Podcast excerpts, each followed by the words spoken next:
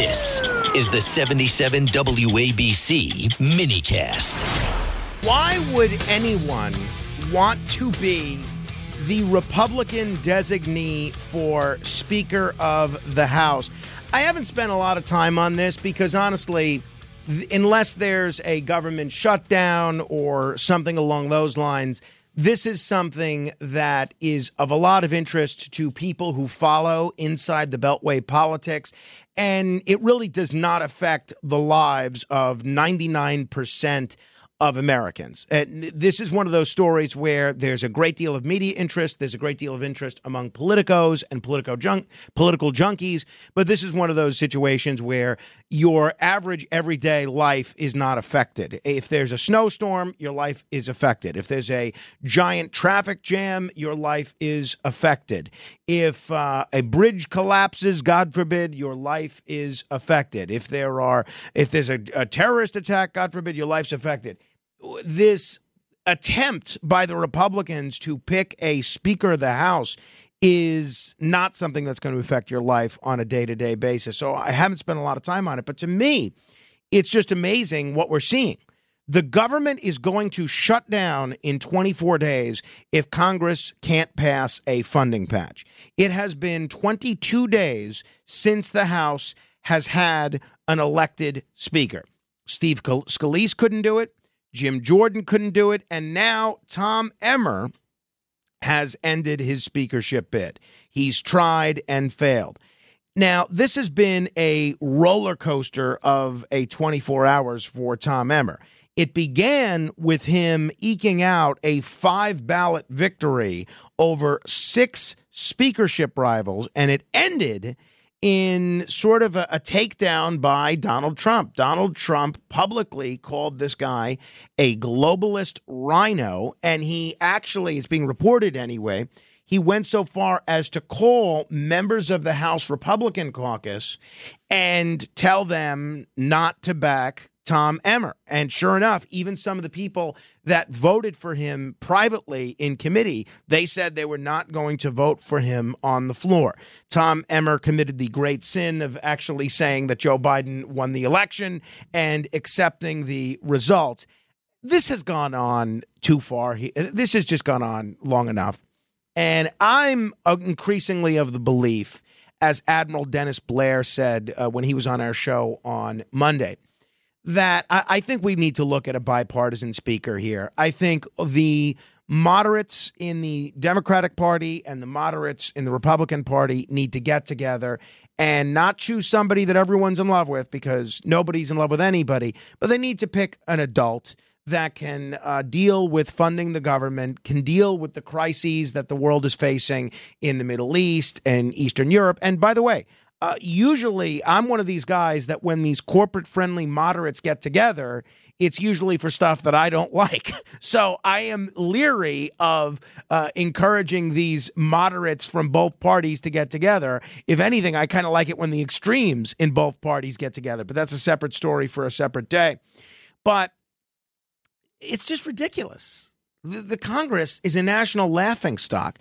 I'm curious what you think of that idea of a bipartisan speaker, 800 848 9222. But I also want to throw another idea at you.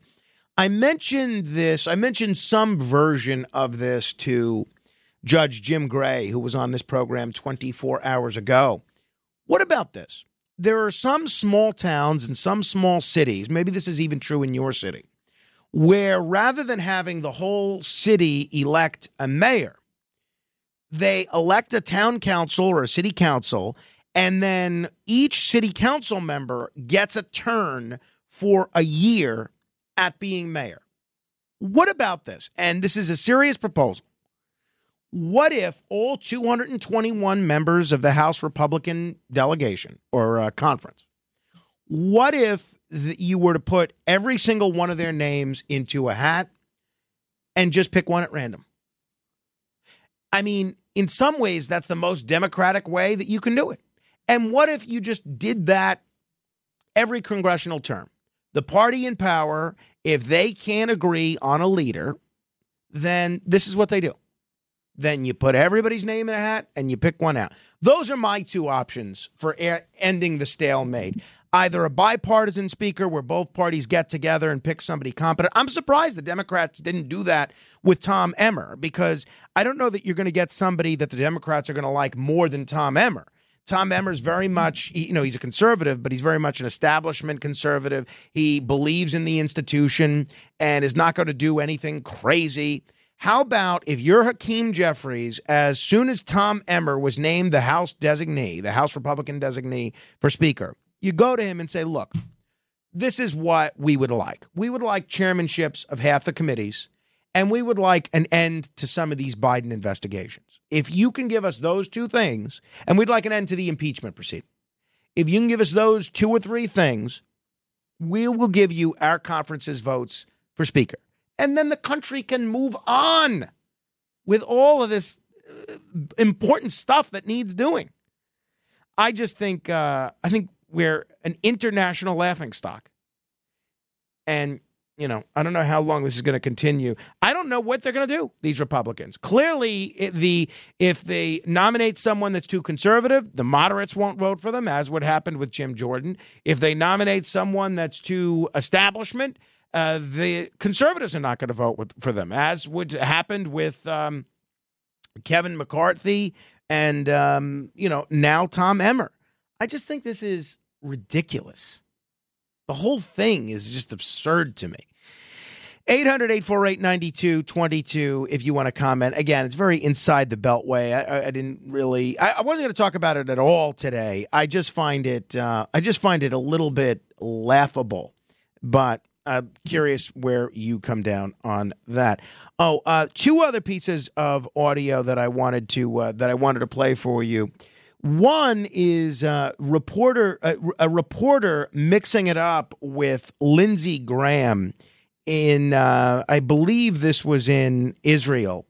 And I am not the world's biggest Lindsey Graham fan. I, he strikes me as a very nice guy, but he's a total warmonger. So they had a press conference Sunday in Tel Aviv and uh, there was a correspondent uh, for uh, Newsmax, is their Israel correspondent Daniel Cohen that mixed it up with Lindsey Graham, Republican senator of South Carolina, and they're describing this, and this is not how it sounded to me, but the folks at the media organization where Daniel Cohen works, they're describing this as a meltdown they're saying Lindsey Graham went into meltdown mode. Here's Daniel Cohen trying to ask a question to Lindsey Graham. I think it is a legitimate question, but I think Lindsey Graham's response, I wouldn't characterize it as a meltdown. I think it's fine. My family lives here. I made Aliyah two years ago. So this is personal. I know many people were sent from the United States and there's international press uh, from around the world. And I heard every single one of you voicing your support for Israel fervently, stridently, and, and I heard that and I received that into my heart. And so, on behalf of my family and, and people, I'm, I'm an American and an Israeli citizen, I say thank you. But it starts at home. And, and I'd like to ask any Democrat senator here that would like to speak to Rashida Tlaib. She still has a tweet up condemning Israel for a hospital attack. We are here together, not to talk about the problems at home, which are many.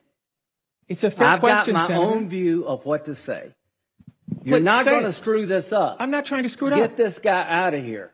Now let I me live tell here. you. I'm an Israeli. I want an answer to the question. Please. I'm an American. And I am too. And I believe in free speech. I don't believe what the squad has to say Thank at you. all. But I came here with Democrats and Republicans to let everybody in the world know don't judge every Democrat by the squad and don't judge every Republican by some of the things you hear.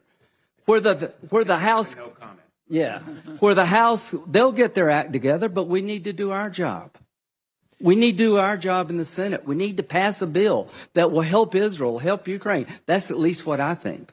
I think the House will show up. And I'm sorry, my friend, I probably shouldn't have said it, but my nerves are raw right now.